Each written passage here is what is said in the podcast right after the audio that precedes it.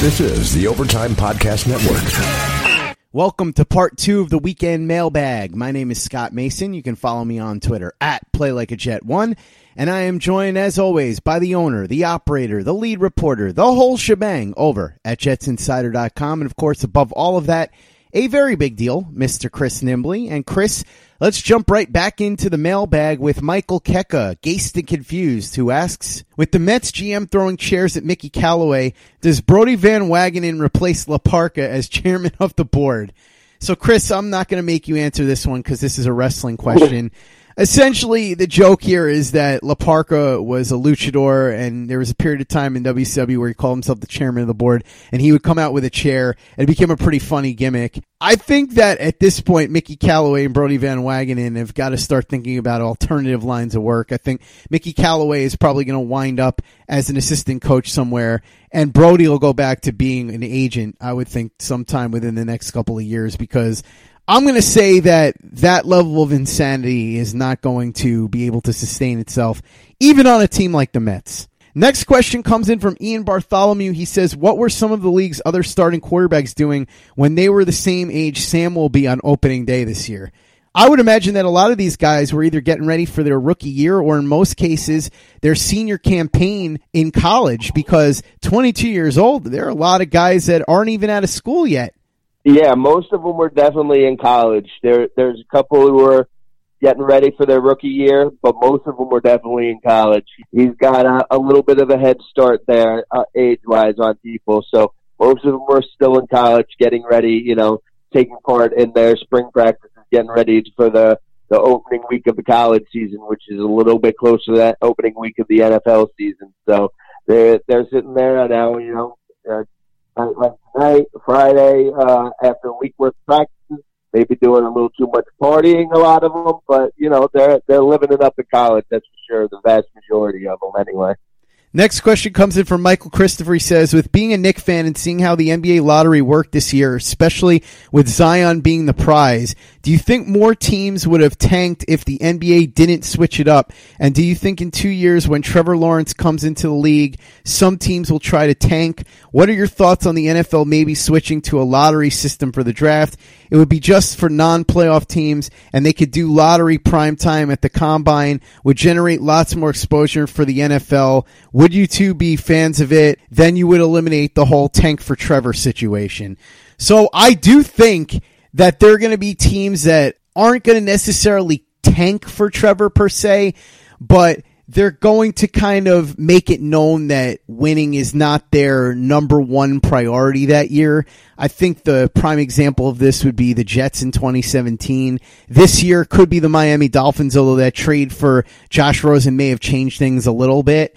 I think that the lottery system on paper it makes sense because it avoids tanking, but it's really not going to avoid tanking. These teams that are going to want Trevor Lawrence desperately are still going to want the highest percentage possible. So they'll still set it up in a way like the 2017 Jets did or the 2019 Miami Dolphins where, yeah, they're not tanking, but wink, wink, they're not trying that hard to win. So I'm not really a big fan of the lottery system. I would like it to stay the way it is. I just think that the lottery system kind of gets a little too complicated and allows for too many weird scenarios. And I get that that plays in terms of intrigue and being able to do a lottery on TV, but I kind of like things the way they are now. I'm going to start with the Lawrence part of this, and I'm going to say that I would just clarify this beforehand. When I say tanking, the players and the coaches aren't going to tank. Right. The players and coaches never tank because they need to keep putting out good tape so they can get another to the next contract. But there's going to be multiple teams going into that season saying, we're not going to be any good this year, mm-hmm. and we're going to be as bad as possible because we're going after Trevor Lawrence. There's there's going to be multiple teams that are going after Trevor Lawrence like that. Um, as far as uh, implementing a lottery uh, tour for the NFL draft, I I agree with everything you said. I am also somebody who is team abolish the draft in general. Just get rid of it. Just just get rid of it. Just go. Just open it up for free agency for all the rookies coming in. I am uh, absolutely on board there. So I, I don't want lottery. Everything you just said, and the lottery, you get a team that uh, you know won seven to nine games, missed the playoffs, but then they can get the first pick. That doesn't that goes against everything that you have the draft for. It doesn't make sense. But again, I'm get I am team abolish the draft from the get go. Just open it up to free agency. And I know people. I love the draft. You know how much I love the draft. I've talked how much I talk about it. But having a straight up open free agency out of college for these guys would be just as much fun. I promise you. I'm not sure I would like that only because I think it would make the cap situation super complicated. And it would also invite a situation, I think, where a lot of these players would all just team up and play together. It could be a dangerous scenario. It might end up working itself out, and it's possible that this is just what I'm used to, and so that's why I want it to stay that way. But I yeah. don't know. I just think yeah. it could be a little too chaotic. Yeah, it, it, it would feel that way for sure. But again, think about what the draft is and how chaotic that really is too. It's just we're used to that, just like you just said. Um, it, it would feel that way at first, but we would adjust, and man, would it be a lot of fun. And uh, you know, there's only so much that they can do with. Uh, there's only so many players that could go and team up together because you're still working under a salary cap, and you're going to still have other people on the roster and then also it's different than basketball because uh, you know it's such a more of a projection for guys, and unless we're talking about running back, you're drafting a guy not for what he's going to do that year, but what he's going to do three to five years down the road. So it's harder to it'll be harder to really try to focus on building a, a super team with rookies. You know that's that's not going to be so well, but I, it would. Def, I completely understand the feeling that it'd be crazy and chaotic and how could it possibly be done. But I am definitely a believer of that's just because we're so used to the draft as is. And again, as much as I love the draft, I think that uh, opening it up to free agency would be better for everyone. I feel like the draft is more of an organized chaos, whereas if you were to open yep. it up to straight up free agency, you would have straight up chaos. But who knows? Maybe I'm wrong. I don't think I'm ever going to find out because I don't see this change happening, but no. it's definitely interesting to think about. While sports can bring us so much joy, it can also bring us a lot of unwanted stress, and that stress can make it difficult to concentrate, relax, and get decent sleep. Sunday Scaries was launched in 2017 by two best friends and business partners, Bo Schmidt and Mike Sill. They operated a full service bar with 50 employees and were always exhausted. They tried all kinds of products, but they didn't work. Then they started experimenting with CBD. They loved the effects and regained control of their days and nights, but they wanted better CBD products. So what they did for themselves was specially formulate CBD gummies with vitamins D3 and B12 that were super consumable, easy to take on the go, and effective. Long story short, their specially formulated CBD products and vitamins helped relieve the overwhelming angst they felt on a daily basis. So in July 2017, they named the company Sunday Scaries and began sharing their products with friends and launched their online store at sundayscaries.com. With tens of thousands of customers, monthly subscribers, and a 100% money back guarantee, Sunday Scaries has always been on a mission to transform a worrisome nation into a chill one. And right now, we have a bonus for you. Get 25% off all products at sundayscaries.com when you use the code OVERTIME. Again, 25% off all products at sundayscaries.com when you use the code OVERTIME. This is the Overtime Podcast Network. Next question comes in from Sean Stalker. He says, Scott and very big deal, Chris Nimbley. Is it crazy to expect Sam to play at the level that he did during the Buffalo Houston Green Bay stretch last year when you consider McGuire was his running back and only Robby and Herndon were healthy? Bell alone could have changed the outcome of those games, plus Crowder's addition should help a lot too. I don't think it's crazy at all. Now, he's not going to play like that every single week. Nobody does. But I think there's a good possibility that you see a lot more of that than you did last year. I think you could see maybe eight to 10 games of that with a couple of other games being good but not great. Maybe a bad game sprinkled in here and there. But I do think that you're going to see a lot more of those type of games in 2019 than you did in 2018. And if you do, and if we're right about Sam Darnold, this Jets team is going to be in the discussion in December. Yeah, it's definitely not crazy. I, it, it'd be crazy not to think that there's he's going to be closer to that level for more games this year than he was last year. Like you said, he's going to have you know his down games. It's not going to be like that every week, but I think you're going to get more games at near that level than we got last year. And he's going to have his bad moments, but for the most part, I think you're going to keep seeing uh, him grow and turn into a better. He's such a cerebral, smart quarterback that I just don't see it, him not being able to play, you know, at least half, if not more than half the games near that level this year. And a lot of it's going to depend on the health of people around him and then offensive line in front of him. But again, I've talked about this before with his ability to move in the pocket, get out of the pocket. He can ma- uh, mask some of the f- deficiencies that they have up front too.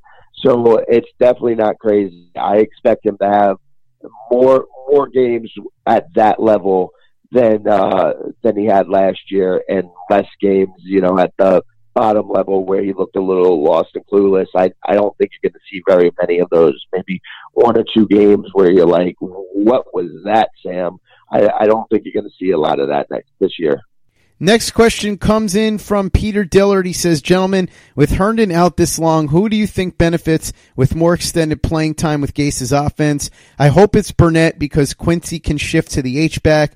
Wesco clearly because he's going to be the one that you would think would be in line over Tomlinson, or is there someone else I'm not thinking of?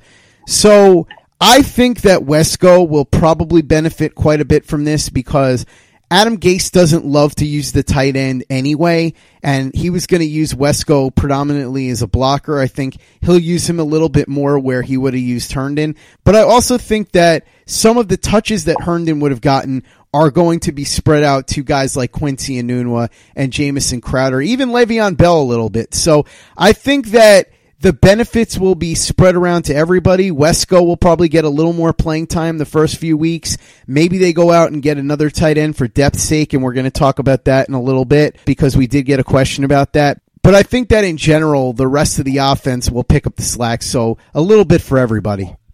And it's kind of a shame Neil, Neal Sterling's not on the roster right now because I'd, I'd go with him if he was still here. Um, the thing with Wesco, and rookie tight ends have a hard time in the NFL. The r- rookie tight ends do not come in and contribute right away. It is rare, and even even a season like Herndon had last year is rare. Um, and uh, Wesco, uh, he he was raw. I just I just don't see him being able to really contribute too much in those first four uh, games. I think he'll get he will benefit because he will get more opportunities. Because I think it would just if Herndon wasn't suspended, it would just be Herndon with Tomlinson getting that second backup role. Wesco's going to get more snaps now, but I don't see too much there.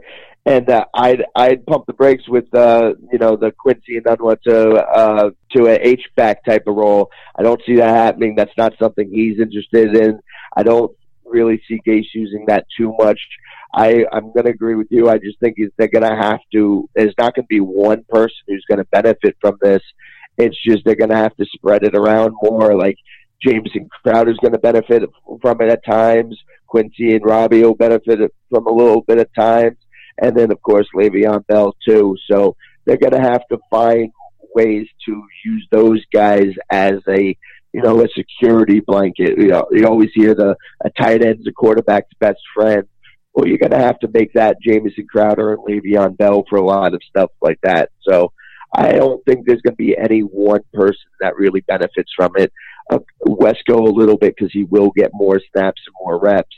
But again, rookie rookie tight ends uh, have a hard time coming in and contributing, uh, you know, significantly at all. Hey guys, Greg Peterson here with the Baseball Betting Podcast. As we know, the MLB season is back in our lives. It's going to be a 60 game sprint unlike anything that we've ever seen before. And I'm going to be giving you picks every single day, seven days a week with Major League Baseball. We're also going to be keeping up with the KBO as well. If you like baseball and you like being able to make some money, subscribe to the Baseball Betting Podcast with Greg Peterson on Apple Podcasts, Google Play, Spotify, Stitcher, TuneIn, or wherever you get your podcasts.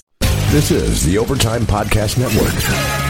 Next question kind of ties in. It's from Michael Palace. He says, should the Jets consider signing ASJ or Jermaine Gresham as a placeholder for Herndon, or should they just use a Enunwa? Also, is it possible we are underselling the ability of Wesco? His 26 catches were the most by West Virginia tight end under Dana Holgorsen.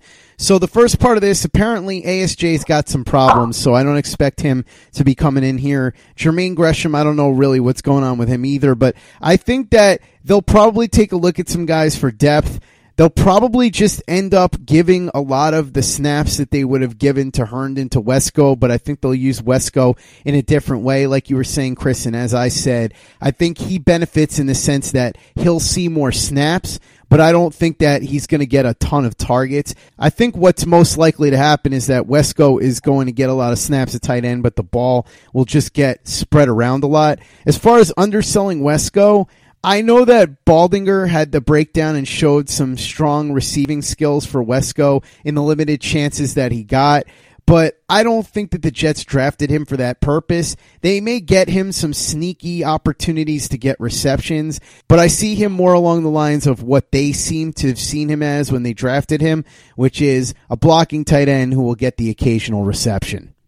Yeah, uh, I'm with you. I think I'm say no to ASJ. You know, hope he gets uh, whatever's going on with him. Hope he gets the help he needs. But there's clearly something going on there. Uh, I'd probably take a pass on Gresham too. I, I we're going to go back to this uh, uh, answers. I seem to give this answer a lot during this time of year, but training camp cuts, the final roster cuts are made. They can probably find somebody to to come in and you know as a receiving tight end for the first four weeks. Uh, with Wesco again, rookie tight end. Uh, I'm not even talking about projecting his career right now, but for the first four weeks, no, I, I I can't be underselling Wesco right now. For the first four weeks, the history of rookie tight ends, how raw Wesco is as a receiver because they don't use tight ends as a receiving option in West Virginia. So to just expect him to just come in for the first four games of the season and be able to actually like hold it down for Herndon, that that seems crazy to me. That's that's not an undersell. Uh, him developing the rest of his career into fine. That that's obviously a possibility. But those first four games, they're going to need somebody else to rely on. And I think that after after the teams start making their training camp cuts, you'll see them pick somebody else up.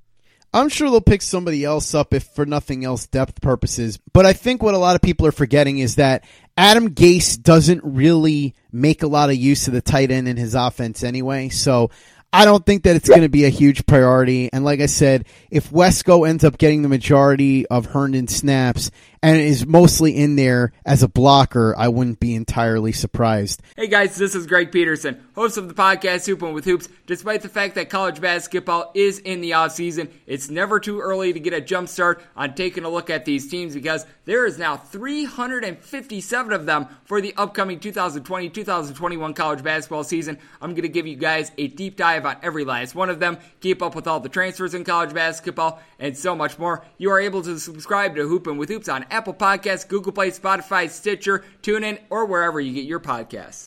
This is the Overtime Podcast Network. Michael also has this question. He says, Many people are worried about building around Sam Darnold. I'm not saying I wouldn't, but please handicap for me the chances of the players fighting for and getting an end to the salary cap, essentially meaning we don't have to worry about this as much. In other words, they won't have to win in his rookie contract due to a limit restriction on his second deal. There's no way they're getting rid of the salary cap. They might be able to get the salary cap raised, so it's not as big of a worry, but I can't see the owners ever being willing to just get rid of the salary cap. There's a reason it was put in there in the first place. I think a lot of it was because of the fact that they wanted to be saved from themselves. We've seen what's happened yes. in baseball a lot of times with the unlimited salaries. You see contracts like Bryce Harper and then five or six years into the deal, people are like, what the heck happened here? 13 year contract. So I don't see that ever happening. Like I said, I think best case scenario along the lines of what you're saying, Michael, is that they raise the cap significantly and then maybe being able to pay the quarterback while simultaneously maintaining a strong roster isn't as hard to do as it is now. But I can't see any way that they outright eliminate the salary cap. Yeah, they will never get rid of the salary cap. And the biggest reason of that is, like you just said, it's to protect them from themselves. Uh, they they don't mind. Uh, they certainly don't mind that there's a limit on what they can play the players. They're they're not really, you know, when, you talk about it in the abstract, they they certainly don't mind that. They're not going to be sitting here saying, "Hey, we need to figure out a way to get these players more money." They don't care. They don't mind that. But that salary cap is in place to stop them from impulsively spending a lot of money recklessly on somebody. It's that simple. The salary cap will continue to go up every year because that's what it does. As long as uh, the revenue keeps going up, the NFL keeps making more and more money every year. The salary cap will go up. When they go into the new CBA, maybe the players will be able to adjust, uh, you know, negotiate for a slightly higher percentage of the revenue split so that they will be able to up the salary cap that way. But it's not going to be that. I don't. I can't see them winning that much of a percentage of it to really make a huge difference where you'd really feel and notice it. But they're gonna, you know, you get a quarterback, and you know, assuming that we're not talking about an Andy Dalton level, and that's a Stafford level, you, where you're paying these guys who are good but not great you're paying them money to be great. It's just the smart teams have to learn to stay away from those type of contracts and only give it to the ones who do, and then they have to learn how to build out the rest of the roster here from here on out. There, it's that simple, and they'll they'll figure out ways to do it.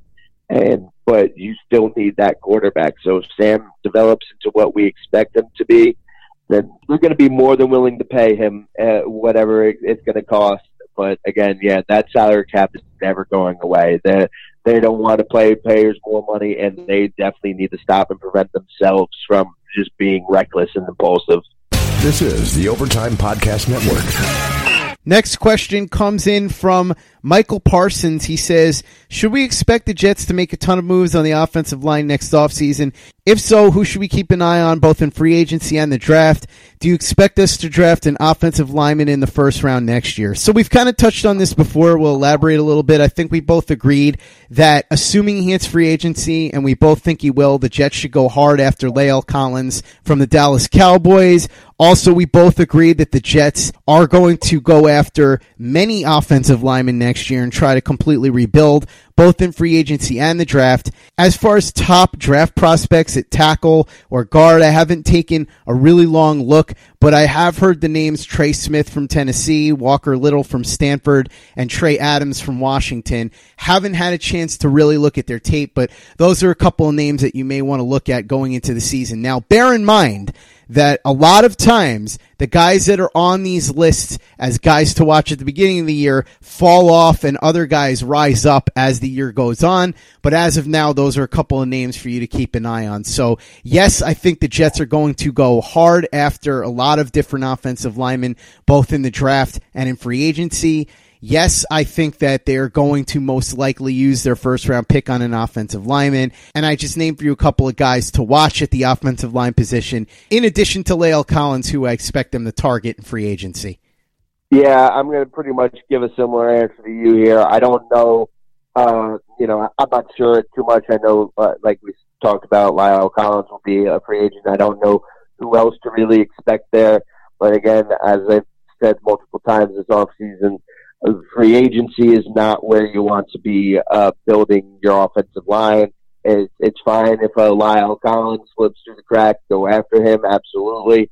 But you're more often than not in free agency, you're going to be overpaying for somebody who's good, not great, and you want great offensive linemen there. Uh, it's way too early in the process for me to know uh, the names of offensive linemen for the draft, but uh, I to add to the names you said, I will just simply say, you know, look at Alabama, look at Oklahoma, look at Wisconsin, look at those teams, uh, and you'll find out where there's going to be some offensive linemen coming from. Um, as far as them targeting offensive line in the draft, absolutely. If if you ask me to pick what's the most likely pick uh, position that they take in the first round, without a doubt, no hesitation, I'm going to say offensive line. Now we'll have to wait and see, obviously, where they're picking and how the board falls in front of them. Uh, again, uh, I think I mentioned this last week. If, if Jerry Jeudy is there, uh, allowing us to make our Doug Judy references, then I could absolutely see uh, that being the pick. But uh, if they don't take an offensive lineman with the first round pick, then I would probably say that they would uh, take one with the second round pick. And I, I would expect Joe Douglas to probably come out of next year's draft with two or three offensive linemen. He, his focus is going to be building this offensive line and doing the bulk of that through the draft.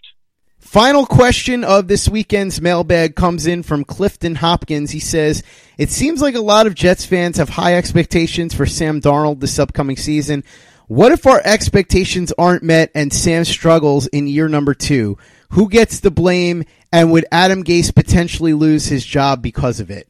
So as far as who gets the blame, it really depends on what happens. It could be blame gets spread around to Gase and to Darnold. Maybe the blame ends up on the medical staff if he ends up sustaining an injury and they mess that up in some way. It's really impossible to tell without knowing how this scenario plays out. Could Adam Gase get fired if Darnold doesn't progress?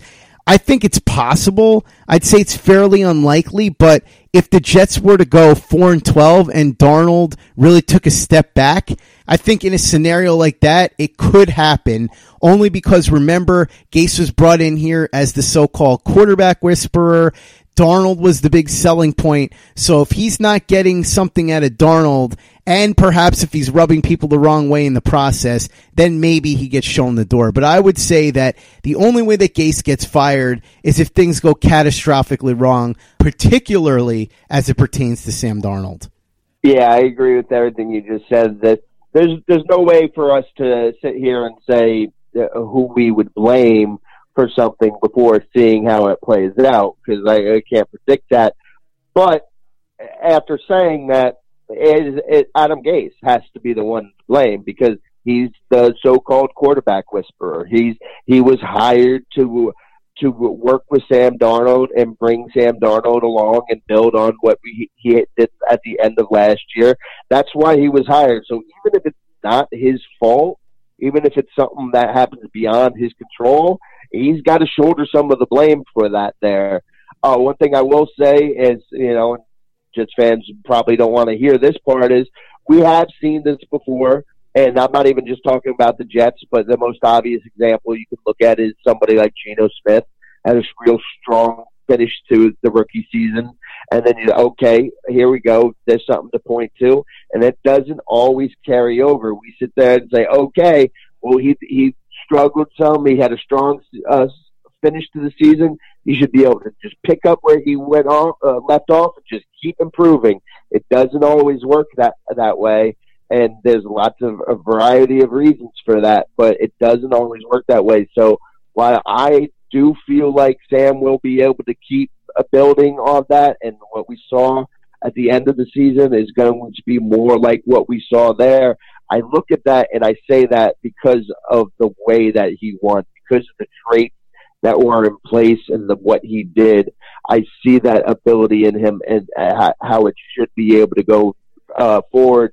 But it's a projection, and we can't. Projections don't always live up to what we think. That's what makes sports sports and impossible to predict. So yes, it's possible we are all overselling this, overrating it a little bit, and he might struggle a little bit more than we expect. But if he does, then it, it's got to the blame's got to fall on Gase. He's the quarterback who was hired specifically to bring the best out of Sam. While it's important to remember that Sam Darnold has this optimism around him, not only because he finished the season strong, but also because he has, as Liam Neeson might say, a particular set of skills that Geno Smith and Mark Sanchez never possessed. As you said, Chris, nothing is guaranteed, so it's okay to have high expectations. But also, you have to keep in the back of your mind that nothing's for sure in this world. So, fingers crossed that once the season starts, in September. Sam Darnold is doing great. And I also hope that he does great, not only in the preseason, but in training camp. And Chris, Next weekend when we do this mailbag, it'll be the final chance for people to ask us questions before training camp gets started. I know everybody's eager for that. It's coming up in just a couple of weeks. You're going to have plenty of coverage over at jetsinsider.com. I'm going to have plenty of coverage over here at Play Like a Jet. The two of us are going to team up for daily training camp reports. I'm really excited about that. So, as we wait for training camp to get going, why don't you let everybody know what you're working on at this very moment over at jetsinsider.com? Yeah, you know, I know everyone's super excited. Training camp's almost here, but you know, some, some of us are enjoying this vacation aren't as excited for training camp to start. So, uh, you know, be be a little patient with me here, guys. Some some of us like this vacation life during the summer. Um, but yeah, so we got we're doing some training camp battles, uh, position battles. So we'll have a lot more of that in these next coming days. We got a story. Alan's got a story up there on uh, on Walt Michaels and on the uh, uh, coming. He's got uh, something up on the Chris Herndon suspension too. So we'll have a bunch of stuff there, but mostly we're going to be focusing on looking at you know the posi- positional battles. I did one on quarterback situation, which was kind of you know obviously there's there's for the first time since Sanchez there's there's no question about who the starting quarterback is.